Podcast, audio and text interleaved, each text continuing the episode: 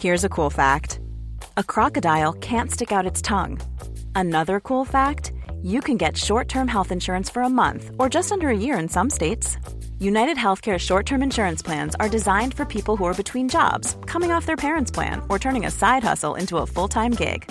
Underwritten by Golden Rule Insurance Company, they offer flexible, budget-friendly coverage with access to a nationwide network of doctors and hospitals. Get more cool facts about United Healthcare short-term plans at uh1.com.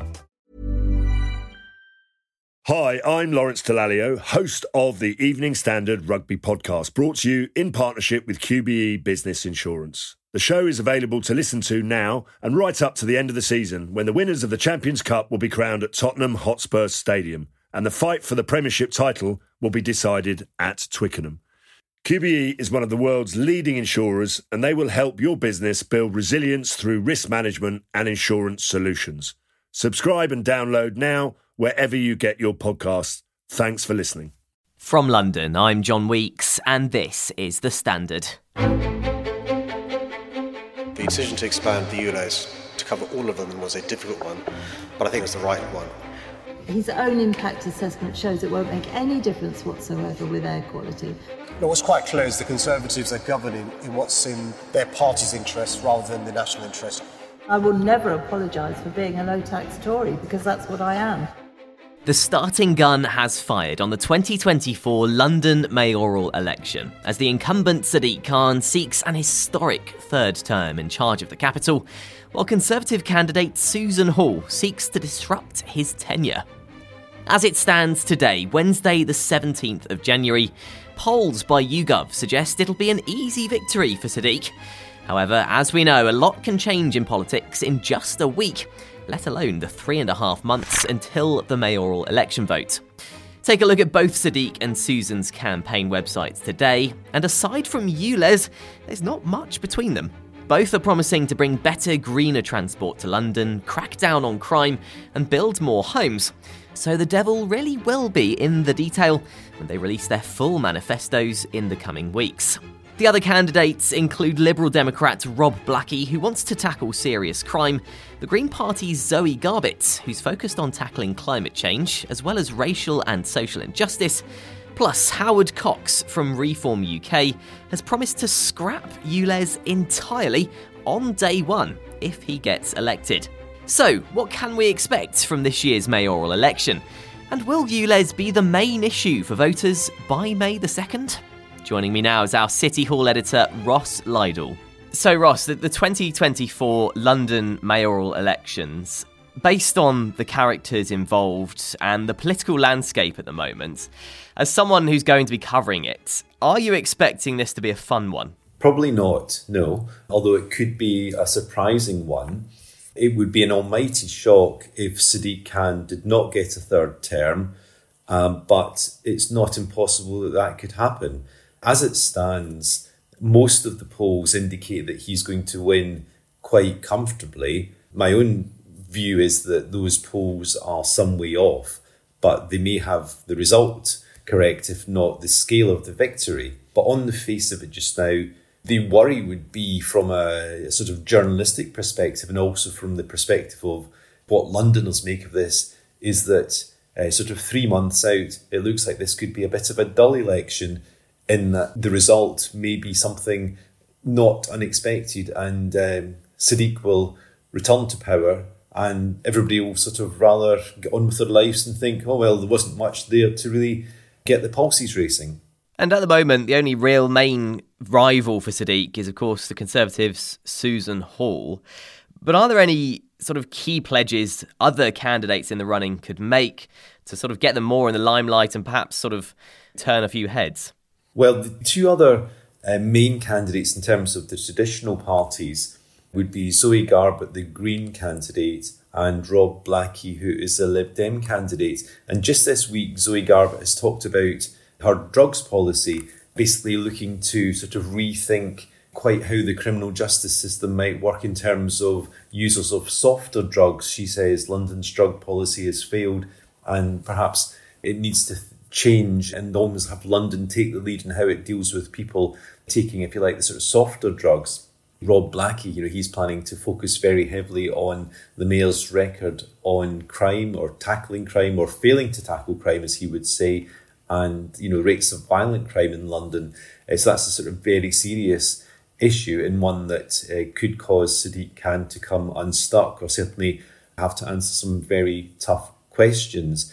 In terms of other issues, probably the other one would be the ULEZ, and there is a specific candidate there who will be sort of campaigning sort of day and night on getting rid of the ULEZ, in addition to obviously Susan Hall, the Tory candidate, promising to get rid of the ULEZ expansion on day one should she be elected.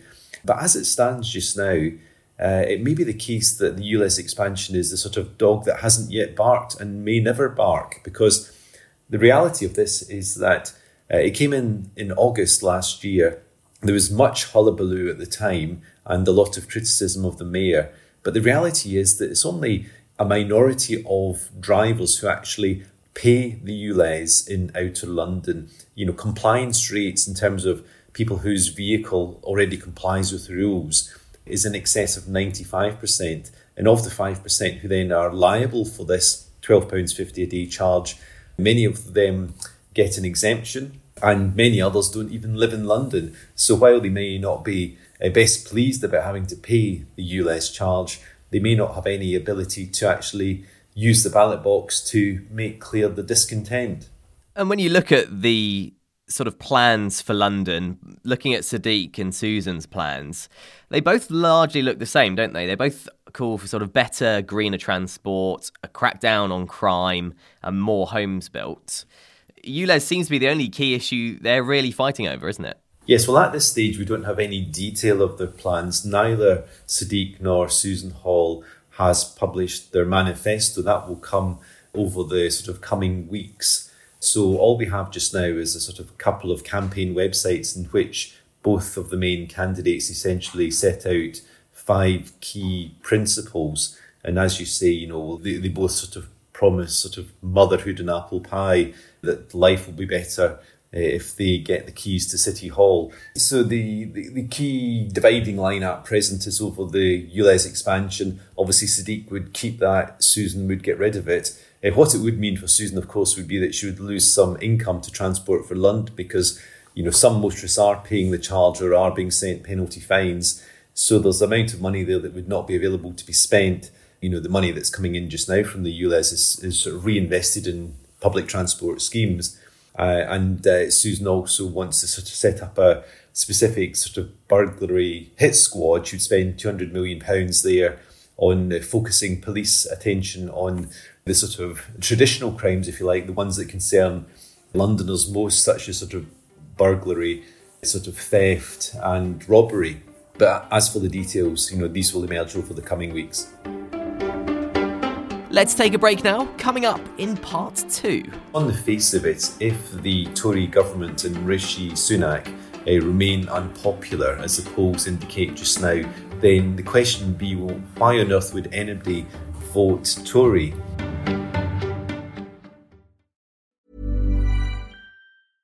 This is Paige, the co-host of Giggly Squad, and I want to tell you about a company that I've been loving, Olive and June. Olive and June gives you everything that you need for a salon-quality manicure in one box. And if you break it down, it really comes out to $2 a manicure, which is absolutely insane. It's also so easy to get salon-worthy nails at home with Olive and June. The difference between how your nails used to look when you did them yourself and now with the Manny system is a complete game changer. The best thing about Olive and June, too, is it's a quick dry. It dries in about 1 minute, lasts for 5 days, and full coverage in up to 1 to 2 coats. Visit oliveandjune.com/perfectmanny20 for 20% off your first system. That's oliveandjune.com/perfectmanny20 for 20% off your first system.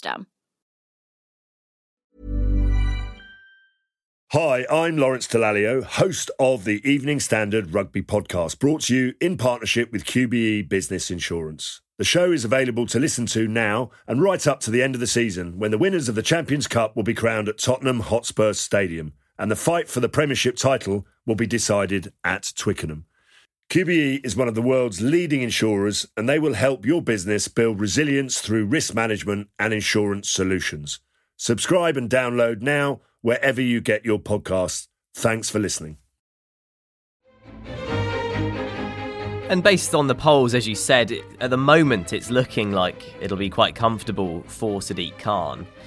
What's the sort of worst thing that could happen to hamper his campaign?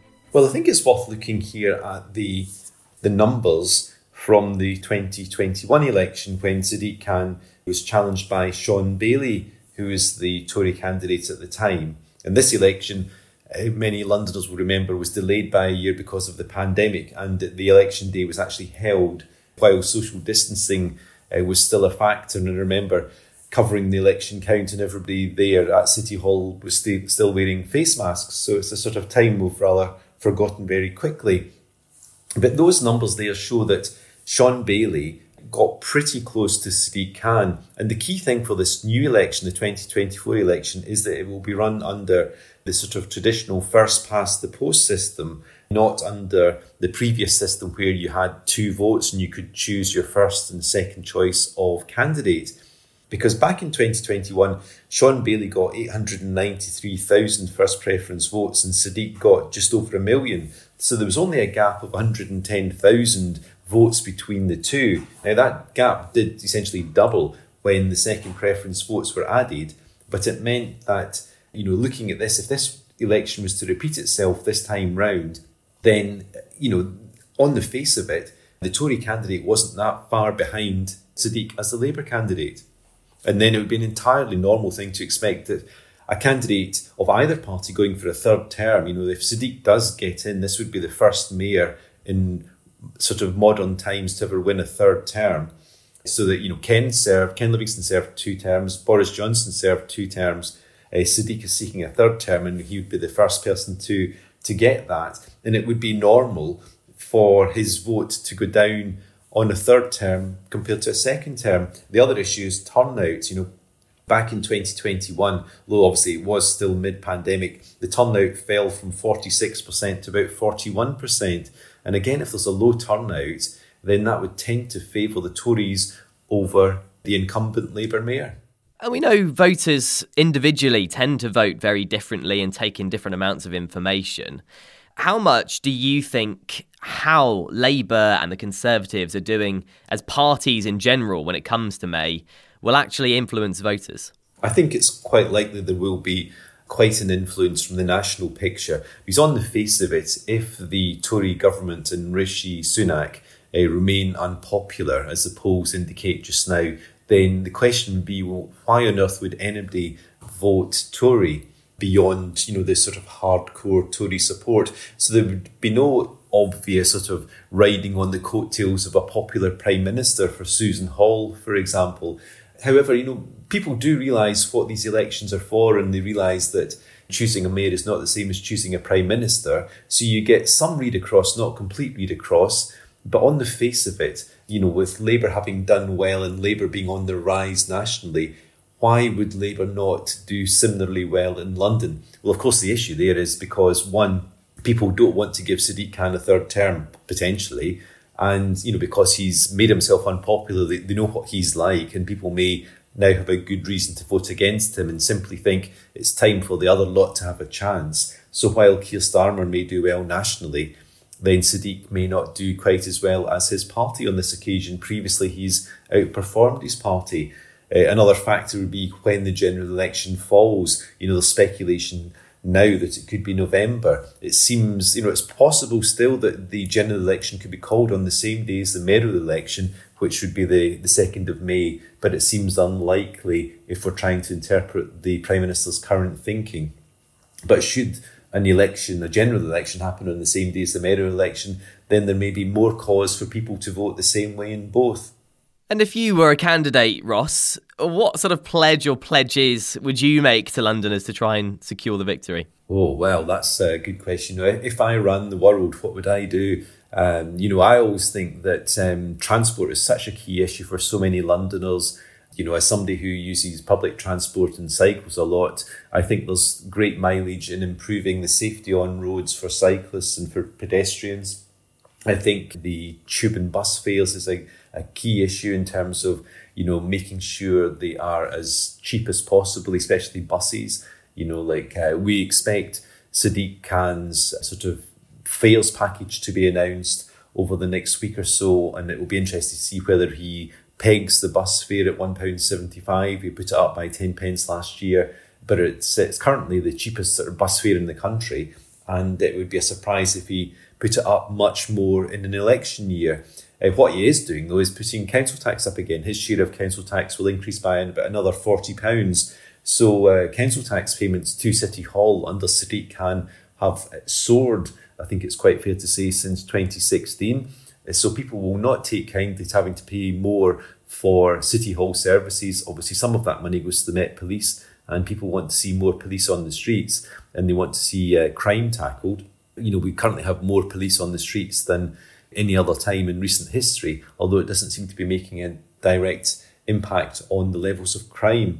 In terms of what else I would do, it seems, you know, air quality remains an ongoing issue. The issue there with the ULEZ, of course, is that the right way to actually improve air quality in London, or should London look to a more radical solution, such as actually introducing pay-per-mile road charging? You know, Sadiq has been asked about this many times and says it's complex, and no other world city has done it yet, and it doesn't think it can be done in a hurry.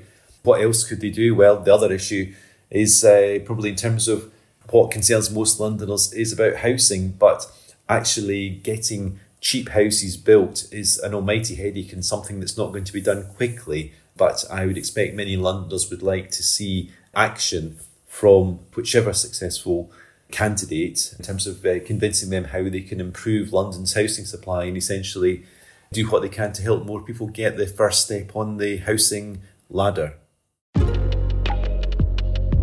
There's more news, interviews and analysis in the Evening Standard newspaper and at standard.co.uk. Thanks for listening. We're back tomorrow afternoon at 4 o'clock.